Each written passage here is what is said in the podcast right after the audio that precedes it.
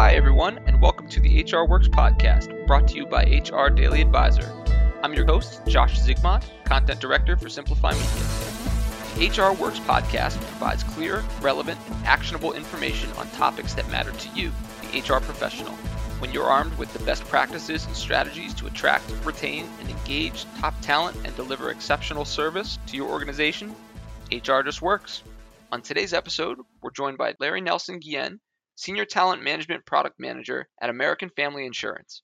Larry is a human resources professional and diversity, equity, and inclusion practitioner with experience in both the public and private sectors. His career has spanned across national and global organizations, including the Federal Reserve Bank of Dallas, CoreLogic Inc., the City of Dallas, and Vanguard. Before his move into HR, Larry had an extensive career in benefits consulting, investment banking, mortgage finance, and business development. An avid advocate of diversity, equity, and inclusion, Larry has held numerous volunteer positions with organizations such as the North Texas Coalition of LGBTQ Employee Resource Groups, the Texas Diversity Council Advisory Board, and the DEI Committee at Dallas HR. Larry will be participating in an upcoming panel discussion with the HR Daily Advisor on Monday, June 5th, helping us kick off Diversity Week and a week of great DEI focused programming that will include this episode. While Larry's session will be available for on demand viewing by the time this episode drops, I wanted to connect with Larry and share a bit more of his story and his valuable insight on DEI. So let's welcome Larry to the HR Works podcast. Larry, welcome and thanks for coming on. Hey, Josh, thanks for having me. I appreciate it. And uh, hey, I'm going to give you kudos because right off the bat, you got my last name right. Not a lot of people do that. So that's amazing. I've got to tell you. I, well, I appreciate well, well, thank you. I'm glad to get us kicked off on the right note. It's great meeting you. It's great to have you on. Thanks for carving out the time. So let's get you introduced to our audience here, the HR Works audience, Larry, and tell us why HR? What led you to pursuing a career in human resources? You know, that's a really good question. Um, as I think back to this, you know, you read a little bit of my intro there, and I had uh, I really had an extensive career in sales, if I had to sum it up, right? So I was doing business development, sales, but I found in every role the strategy that I really liked to work through was people and empowering people to drive those business outcomes. And I found myself being just drawn to it. And very early in my career, I actually had a stint where I did an internship um, at Vanguard, as you mentioned, and it was through HR, and I just loved it. And I, I just never came back to it, but it always stuck in the back of my mind. And I think, like many listeners, at some point we all say, you know, hey, I want to help people. And that was kind of my take, right? But then I was challenged one day by another HR professional as I was just kind of doing an informal inter- interview. And they said, well, Larry, beyond helping people, why and how? How are you going to get those business outcomes, right? And I thought, man, that's a really good question. You know, I think in, innately I wanted to just go in there and change the world for all employees, make it better, make it where they loved it, wherever they were working at. And then as I thought through that question, I thought, how can I be strategic about helping businesses enable their people to drive those business outcomes? And how can we keep those people, right? They're going to be our key um, drivers of success, really. So we can invent all the products we want and come up with the best strategies for sales and all these other things, which are wonderful. But behind that are going to be people. And we got to realize and recognize how do we motivate, retain, engage, uh, attract all these things. And once I started digging into it a little bit more and I started doing my uh, MBA studies, I thought, you know, it's a perfect time to, to shift and to pivot here at this at this time. And so just kind of catapulted and you know things started with an internship here in hr and the next thing i knew i looked back and i was like hey I, have been doing this work and I love it. And I'm empowering people to be their best selves and do the work that they're hired to do and even do it even better. So, really empowering them. So, long winded answer, but I think it all starts with I really want to change the world, but how can I do it through people and make an impact in an organization? Well, that's a great answer, Larry. Thank you for sharing that. And right, you're just looking to make an impact on people and having a passion for people. And again, what a great way to bring you into the HR community. So thanks for sharing that, Larry. Yeah, I appreciate it. All right, so let's dig into DEI. And as I mentioned, we've had we'll have you on the HR Daily Advisor as part of our panel discussion to kick off Diversity Week on HR Daily Advisor. But looking at DEI and just the current market trends, we're seeing so much challenge in the workforce in terms of layoffs and organizations really pulling back. How has that recent trend impacted DEI efforts for HR teams and organizations? You know, as I was thinking through this, and it's just a dual impact that we're seeing, right? On the first hand, we're looking at the fact that there's a little bit of a fear base right now. You know, am I allowed to say this? Can I do this? Can I engage my workforce and teach them about XYZ, whatever it may be, or um, bring awareness to them? And so I think it's impacting uh, some HR teams in the sense that you know we're being a little bit more cautious, maybe taking a step back and saying it's time that we start looking at uh, all these programs we've done. But I think that there's strength in that because we can start looking at them through a more strategic lens instead of saying, "Hey, I'm just going to bring a speaker, talk about XYZ History Month. Here you go." Start thinking, well, now that we're past the awareness, maybe we've done this last three or four years. How do we bring it from awareness to actionable things that we can do in the organization. So I think that's that's one. It's really alerted the HR community. Okay, what do we need to do with this and make it actionable? I think number two, um, some organizations may get so far from it, and maybe they won't staff up their DEI. They'll say, "Hey, this is the first place to go. We don't really need this initiative." But I think those organizations are going to then look back and go, "Wait a minute. We had this whole 2020 thing where we had this awareness that." We need to be inclusive, and even before that, I mean, those that have been in the workforce from the early 80s can you know sensitivity training was what it used to be called. And so just how our work culture has shifted. And so i think that if we walk too far away from this what's going to happen is the younger generations the workforce that is now preparing to enter is going to remind us real quickly and go wait a minute what are y'all doing in this space? And how can i be my authentic self? The newer generations and i and i even count myself in their part i'm a millennial myself right we look at those things. That's important. You know, what are the social causes that you're supporting? How can I be my true authentic self at work? Maybe I'm tired of hiding who I am and I just don't want to do that. So I think that those organizations are going to be quick to look back and go, oh, maybe we shouldn't have downsized so quick. Maybe we need to come back to this effort. My fear is that they may be a little bit too far behind. So organizations that do that won't be caught up with the strategies that we need to not only bring in new talent, but then also customer inclusion because that talent's going to be able to drive and tell you okay i'm in sales. Here's what the clients are telling me on the street. Here's how the needs are changing. Well if you get too far removed from that and the needs have changed a lot for this newer generation for many demographical changes then i think companies are going to start falling behind. They're going to see the dollar value and they're going to go ah we should have probably just kept where we were. Now we got to catch up a little bit. So, yeah. Yeah, it's really interesting just to see again as many teams are scaling back, right? We're seeing layoffs impact many industries, especially in tech. A lot of organizations who had put DEI right at the forefront when there was a hiring boom, when the great reshuffle was in place, and organizations were looking at corporate culture and strategy and really trying to to lean into growing their DEI programs and really putting a concerted effort behind that the recent trend in layoffs is certainly challenging that. I mean, we're seeing just across media publications the notice that even CDO roles that once were a priority and once were a growing role, some of those are being scaled back. And it's certainly a cautious time for DEI culture within organizations.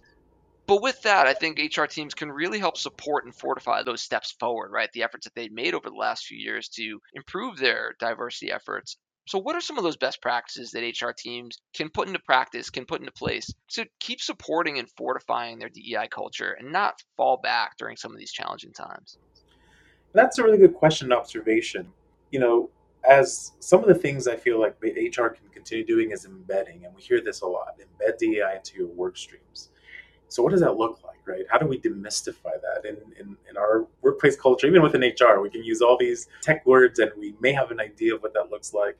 But I think to me, what that looks like is maybe at some point we had isolated or more siloed DEI uh, departments or divisions within organizations.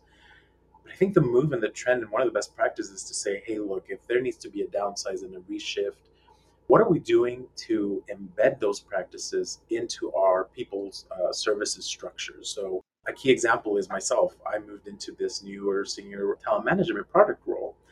And my fear was going, well, I love DI. How do I how do I continue that conversation and embedding that work to give equitable resources to everyone that's at work here at my organization?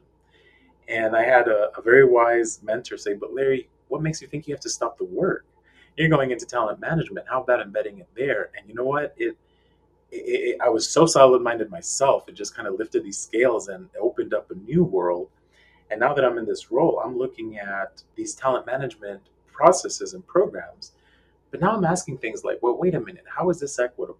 Or how are the women in our organization maybe uh, maybe going through this process differently than the men, and do we need to reconsider, or just different demographics? And I think that's allowing us to really take that DEI lens from a siloed approach and maybe doing a lot of programming on awareness to something that's tangible and actionable and saying, okay, now we've got someone here that's going to look at recruiting, let's say, that's going to be able to say, where are we getting our different sources for talent? Are we going to the same places? Are we making sure that we're diversified in thought and process? I, I, I also think that the very course of our country, as we are changing demographics, it's just going to present itself a world where we're going to wake up very soon. We're getting there. And some may have heard of a, a minority majority, where we're going to have underrepresented groups be the biggest groups in, in, in America. And so now we as an organization are going to have to shift all over the place, right? And so it's best to do it now and start embedding that now so we know how to attract different talent. How do we reach different customers? Um, how do we retain different talent that has different needs? And so I think that it takes a concerted effort to make sure that DI exists within the organization and that you're still looking at it, whether it be through a business development lens, whether it be through a sales and strategy lens, whatever it is, that you still have those individuals that have that passion, that drive, certifications, whatever it may be, to continue looking through that lens. That's great. Larry, I love that idea of embedding to really support DEI culture within an organization, right? Bring it into every aspect of the organization, right? It doesn't have to just be a standalone piece. And, and even just looking at it as DEI as a pillar within an organization could be where it's challenging. If you integrate it into all the aspects of what you do, that really makes it interwoven as part of the culture, part of the corporate culture. And certainly will will strengthen it in some of these more challenging times where it's not something that can just be cut off as a standalone option. It's part of everything you do, and, and that will certainly keep it alive depending on how the organization changes, right? How it modifies during challenging times and during successful times. Yeah, absolutely agreed. And I think that um, the idea of, of looking outside of a silo, and even if you are in an organization where you are in a separate department, that's still okay. But how are you reaching out and making sure, hey, am I touching these processes that are eventually going to trickle down to our front end client, which are our employees and our customers? So, Larry, looking at DEI culture, what is one thing HR teams should start doing to improve their DEI culture in 2023?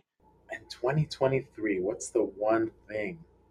You know, uh, incredibly, in 2023, we're still facing uh, challenges in getting buy in from some organizational uh, top leadership. We, I know we've started having these conversations, especially in 2020, they took place, right, where organizations and senior leadership came together and said, What do we do? There's there's social injustices or there's things happening that we can no longer ignore because our employees are coming to work and they're being burdened by everything that's going on in the world. So I think that first and foremost, continue having that message iteratively coming from your senior leadership. I think that's always going to be uh, key. You're never going to have 100% agreement, right? No one's going to say, yes, I'm in an organization, everyone's 100% on board to DEI. Unfortunately, uh, for, fortunately, though, as agents of change, we want to go in there and make sure that our leaders, our senior leaders especially, are prepared to deliver that message, continuously iterate that message you know, some organizations may be coming to the fruition of some DEI goals they may have established in 2020. It's now been, you know, going on three, going on four years, maybe even five year goals. How do we continue having those DEI visions and goals embedded into the corporate and organizational goal? And not just think of it as, hey, this was the hot thing for five years and we kind of put it on the shelf but make sure that leadership still continues iterating. And even if it might not be on a dashboard that says, hey, we're going to have to hire X amount of people by, you know, diverse people by 2025 or whatnot. But still continue that that uh, theme to say, okay, now that we've reached that milestone, how do we now move on from that to maybe belonging, maybe inclusion? How do we move the culture so that we're retaining our employees? So I think it always comes down to that because, uh, you know, here in, in, in, just in many organizations, and I think just it's nature to look at hierarchy and say, hey, if someone's saying it, I'm going to jump on board because I know I can trust them. They're leading our organizations in the right place we're going. And so I think that that messaging can't be lost. Yeah, and, and that goes back to that idea of really just embedding DEI initiatives and DEI culture into so much what the organization does and into all the goals that you're looking at year in, year out, as opposed to, again, having it just be a standalone goal that's maybe one of of five or six within a, a yearly goal that an organization is setting forward. Really looking for ways to to integrate and get that buy-in, as you mentioned, from the top down. Yep, and, I, and I'll tell you what, if I can share on the flip side, please, yeah, that organizations should consider stopping at least, right? Is I think that, uh, especially if you want to create just productive DI results, is um, stop the programming that isn't strategically embedded into an organization. You know, we've had a few years where we've had a lot of awareness programming, and I myself have attended a few of them, right? And I go, oh, I want to hear more about this. And a topic you can cover so many times now, but what we want to do is take that topic and make it alive. How do we make it actionable? Let's say we've talked about allyship and we've done a lot of awareness work on allyship. Are we going to just continue rehashing that training over and over? Or are we going to take it and say, what do we do to build allyship in our organization here? Maybe what we need to do is think about what is the what is the meter in this organization for allyship? Maybe we need to do a, uh, an organizational um, uh, assessment and figure out where are we at in allyship? Where are some areas of improvement? Now you're talking strategy, right? Now you're talking, do people still need cultural competence? Do they need exposure, education? What are things that we need to do to help our organizations become better allies within themselves here? Because ultimately, my diverse team, they're not going to look the same.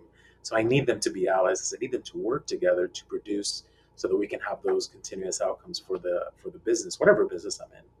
So I think it's it's time we start evaluating our programs and say, are we still at an awareness? And start evaluating where are we at in this DEI curve. And some organizations need to still be there. So don't take that the wrong way. But I think a lot of organizations that have done much of this work already need to now start moving in the needle a little more and saying, how can we make this actionable? And I know it goes back into that whole embedding it and how do we do things. But I think that uh, I think even employees are asking for that. They're starting to say like, hey, we've heard this message. How can we move to the next iteration of this? How can we make this live for us and for organizations? Yeah, bring strategy into it, right? Utilize that diversity that you're creating, that you're putting so much effort behind to improve your organization, to build that DEI culture. Now put that into action and actually let's bring some strategy into it and capitalize on it. Bring the bring the business end into it. And, and I couldn't agree with you more. And I think in the, especially in the DEI world or culture, I think from the outside in, it's like, oh, those people they put a lot of programming just to let us know like on awareness month right pride month black history month and those things are great and we still need awareness but i think we need to i think that's kind of the notion that people think oh they're, they're just program planners or they're just event planners glorified event planners it's a lot more and i think there's not a lot of work behind that people see and I, that's where i challenge dei uh, practitioners like myself how can we take this and let's be strategic thinkers let's be like our peers in strategy that are designing strategy for different sales or for outreach and for marketing, right?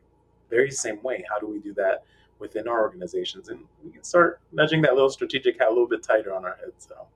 Yeah, it's finding the advantage in your DEI culture that sets you apart from your competition. Absolutely. Using that as a, tool, using that makes you better and can help you succeed. Absolutely. And as you know, the temperature of your own organization, even seeking out areas where you may say like, well, why, why haven't we done this? Maybe three years ago we weren't there. Religious diversity is something people are talking about more these days, right? And so now maybe you're at an organization where it's like, wait, we haven't really thought about this, and what small moves can we make? Sometimes it's not about, hey, everyone gets the, the you know three extra days off. Sometimes it might just be as easy as saying, hey, we've got this extra room. We just label it a meditation room, make give people the opportunity to use that room as they'd like make sure that everyone is kind and polite when they're there. And I think those are big wins. And I, so we don't have to think so large, but how do we do little things that get us to that next iteration? And maybe that's new. That's where it takes us a little bit beyond the uncomfortable zone. You know, we're taught don't speak about certain things at work. Well, now you can't because that's that's what drives you. That's who you have always been. Right. So if we don't have your full capacity and your full personhood here at work, and you're thinking, I've got to hide or I've got to change this, it, it does no benefit for me, for any part of the organization, because we're losing that potential of you. So I think just little things like that, you can start looking at, at how do how do we strategically continue moving, where we need to make moves within each relative organization. Uh, that's so well said. It's that idea of those small moves can make big wins. Uh, I really like that. So thanks for that, Larry. So Larry, what is something you're excited about for the future of DEI culture at organization? You know, I I'm always learning. I think one thing about DEI is is it's always changing. If you're not within, uh, let's say, the know of DEI, you know, at one point you're saying, "Well, I used to say, um, you know, uh, minority, and now it's changed to underrepresented, and now it's changed to marginalized. Which one is it?" And the evolution of language, the, the beautiful thing, it's going to keep evolving, right? It's never there weren't words for podcasts in 1970, right? We didn't even know what podcasts were. So there, there, just wasn't a need yet for that to define that. So uh, I share that because I'm excited to see what new areas of diversity that we're discovering. This intersection, the beauty of intersectionality. Um, recently, I was reading an article about uh, the newer generations, the younger generation, especially Gen Z, being much more um, racially mixed. And I thought, wow, I don't I don't know that I I know that I could pinpoint everyone's mix, right? Or or how they grew up. But if I start understanding how what does that person feel when they're combining two cultures and they're found they find themselves in the middle of it, what are things that I can help them uh, get through and achieve in their personal lives that make them a better employee, that make them a customer that wants to stick with us. So I'm always I'm, I'm excited to see um, new things that we're we're learning about ourselves as society, um, the challenges that we've been facing, and, and even things that again may, may seem taboo, like religious diversity is something that um, I'm curious to see what what comes of it. I know that there's a lot more um, out there. There's um, indices that even measure the religious diversity in your organization. So I'm thinking that the conversation is going to become much more robust about what defines you know what what makes my identity and how do i bring that at work? And how can i how can i be my full authentic self as i'm revealing more about myself to your workplace? Because i want to be a good and, and a productive employee. Yeah that is really exciting. Thanks for sharing that larry that idea that language continues to evolve and our understanding of diversity will continue to evolve and, and, what does that mean? As you mentioned even bringing religious diversity into the mix like that may not have been something that teams were considering two three years ago as they were bringing dei programs to the forefront of their organization their corporate culture but as the idea of diversity continues to evolve teams will start to look at that. And i think that's exciting to see just how organizations will evolve and their dei culture will evolve as a result not only is it exciting, but it's also, I think, flexing DNI practitioners, professionals, even all HR uh, um, professionals to now start thinking, how do we overcome challenges? Because right. there's going to be challenges that are sometimes outside of our control. Maybe we live in a state that is like, whoa, we didn't expect this when we moved here. There could be some that are within our control. Maybe I don't have uh, the trainers that I need for DI right now. So how do I get people into these roles? But uh, apart from all that, what I figure is that the person that's in these roles that's embedding DEI is going to learn a lot of agility.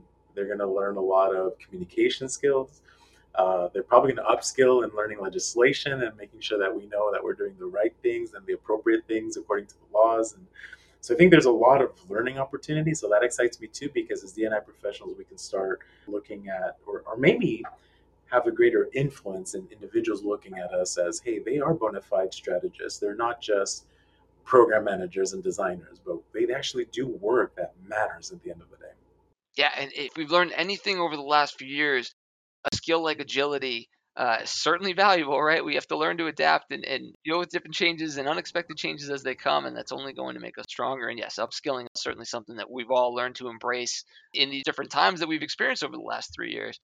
So, Larry, let me ask you this looking at and speaking about agility and just skills and, and traits that we've all learned and, and, adapted is there something that you've learned and really picked up over the past few years really since 2020 which was such a changing time for so many of us that has made you a more effective leader? Yeah you know what? If i'd have to say one skill is um, to intentionally listen and, and that means really slowing down because I, you know as, as many probably practitioners and people that were in HR that were doing this DI work in 2020, it was, uh, hey, this just happened in our world, you know, the George Floyd incident. And so now it's like, how do we move our organizations to respond to this? And some organizations just didn't even know, do we even respond? Is this our responsibility? There were so many questions. Uh, and myself included, we were quick to say, okay, we need listening sessions. We need this. We need that. You know, how do we make our employees make sure that they're that they're feeling psychologically safe or that we're providing as much as we can on our end to make them feel like they do belong and are included in organizations. what I found is those were great for the moment, but then I think we took that momentum too far and said, okay, now I'm just going to keep planning and I'm going to, you know, keep iterating and best practices. Let me know all this. And that was great, but because every organization is so different, it's such an organic construction of their own culture.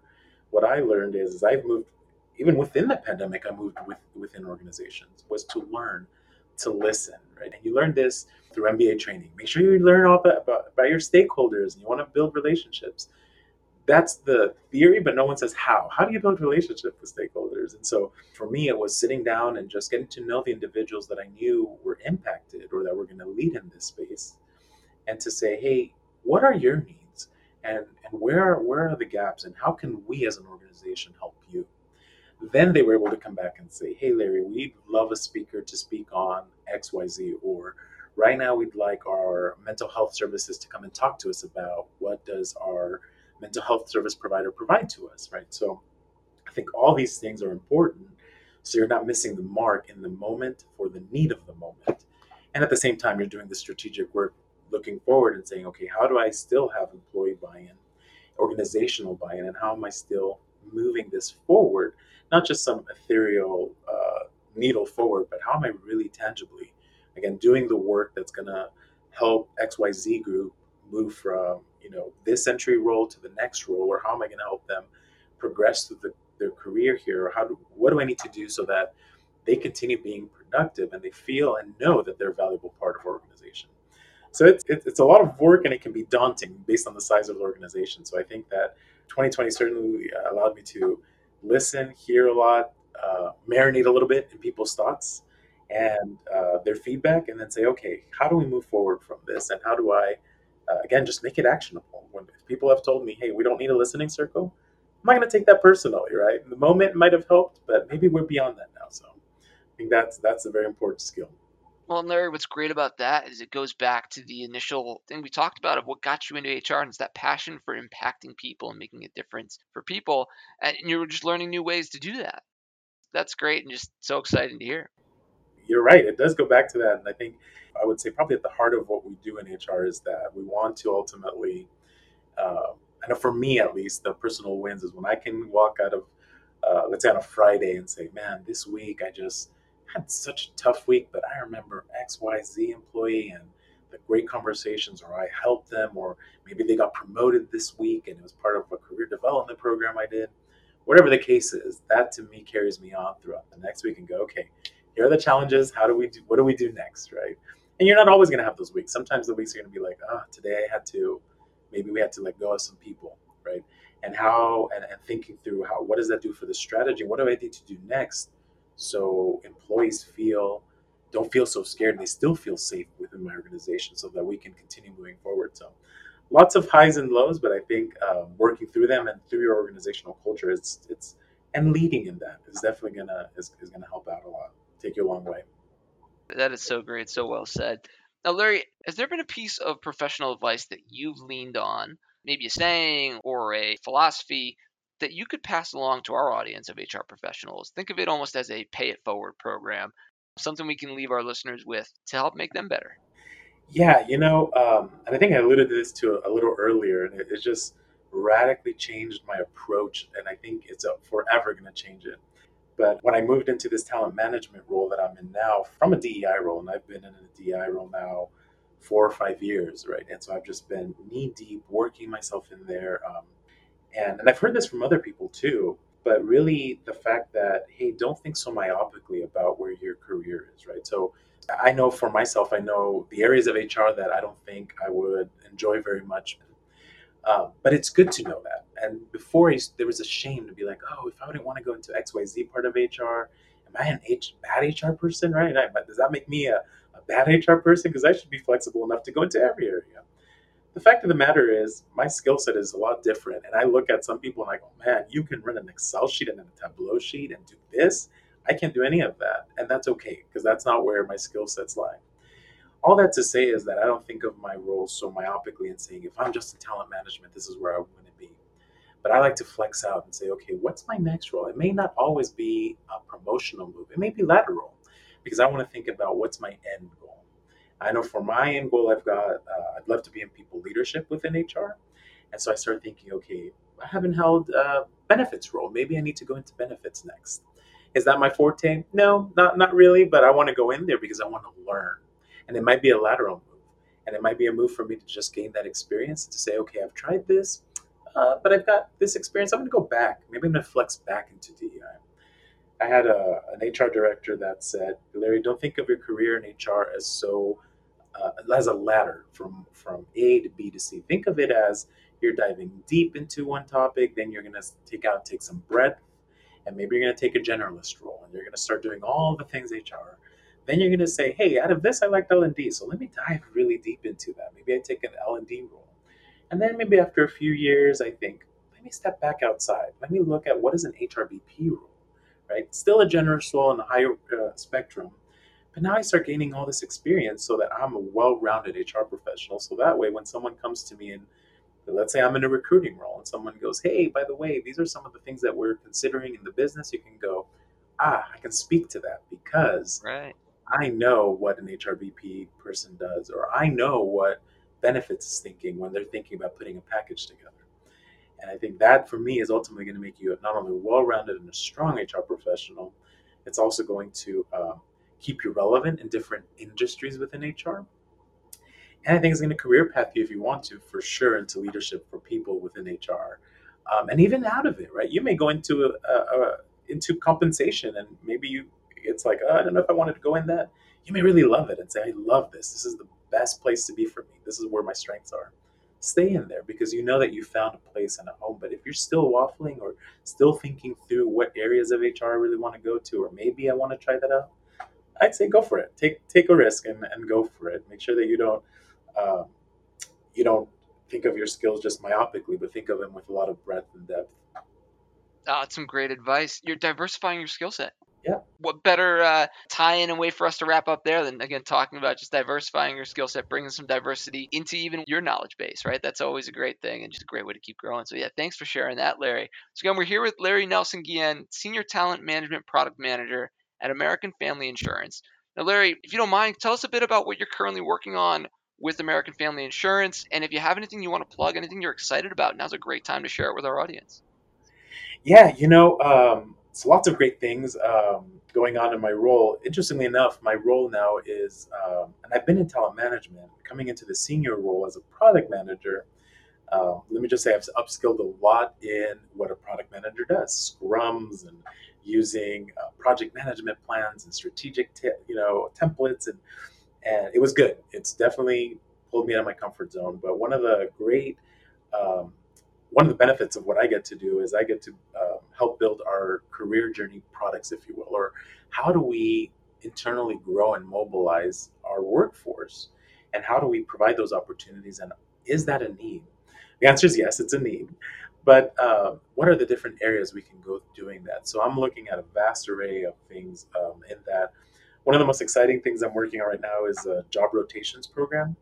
Now, why that's exciting for me is because I clearly remember when I was getting my MBA, um, sitting in a classroom. This was back in 2019, right before the pandemic, maybe 2018, um, when I had this class, and uh, it was an organizational behavior class, and I we were reading about job rotations and how that's uh, impacts employee engagement. And I remember thinking, "Oh, this is so cool! I, how cool for people that work in this and actually create this, right?" flash forward now to where I'm at now, and uh, the work is like, Larry, we need something that's going to be job rotations internally. Here's a creative license. Go ahead and get this product ready, and we're going to go through the process of approval. So I just did the proposal, which we'll be visiting soon, and, and hopefully that will be uh, something that we will be launching soon at, within our organization. But for me, it's just exciting because it comes alive, right? It was a, it was a theory that was presented to me as an MBA, and now it's here I am I, I, thought the people that did it, oh, how cool it would be to do it. That I'm people's now, so that makes me really excited. Um, you know, and I still keep my I still keep my uh, my my foot in the DI world. I think that's a lens that's always going to be something that I wear, um, and uh, so I still like to volunteer and do DEI work within the community. Um, you know that the the um, the uh, panel that we're doing here for HR Advisors Diversity Week is part of that work. Um, and then uh, in October, the, we'll be having a Unity conference here in Texas, which is an LGBT LGBTQ conference that's held annually. So I'll be working on that, and um, that's all voluntarily uh, volunteer work. But it also gives a lot of good exposure to other partners within the state um, and business partners. So uh, I plug that because you never know when you can do networking and where your next opportunity may come from. So, not that I'm looking, but I'm just saying the name's out there. So, as you start networking and doing what you're passionate about, people take notice. So, that's what brought me to Anthem in the first place. So, I'm very grateful for that. And so, I think those are the, the two things that are, are really exciting me right now. Well, that's great. And yeah, you got some exciting things on the horizon. So, uh, really excited for you, Larry. Again, here with Larry Nelson Guillen, Senior Talent Management Product Manager at American Family Insurance. Larry, before we let you go, this is how we like to close out all of our episodes with our guests, and it's all built around motivation. So when you wake up in the morning and your feet hit the floor, what is the one thing that gets you motivated to start your day? Oh, what gets me motivated to start my day? You know, it's uh, not a lot of people know this about this about me, so I'm about to reveal more to the audience that, than a lot of people know about me. I, I have a master's of divinity background, so I actually, um, at one point, and I still may in my life, wanted to be a missionary and just go again with people, help people, right? I want to be in the trenches, building water wells. I want to make sure people are, are getting the, the treatments they, they get. And it's just all about um, just how can I help people. And so I think when I wake up, uh, for me, what motivates me is I think my calling, my calling to make this world a better and equitable place for sure. That gives me so much drive and the fact that I'm in a position and I'm in a position now of privilege to be able to help someone, maybe within my organization, maybe outside of my organization, maybe a LinkedIn contact, uh, maybe a friend who's saying, Larry, I just need help. Can you look at my resume? Right? That motivates me because that makes me feel like I'm living my purpose.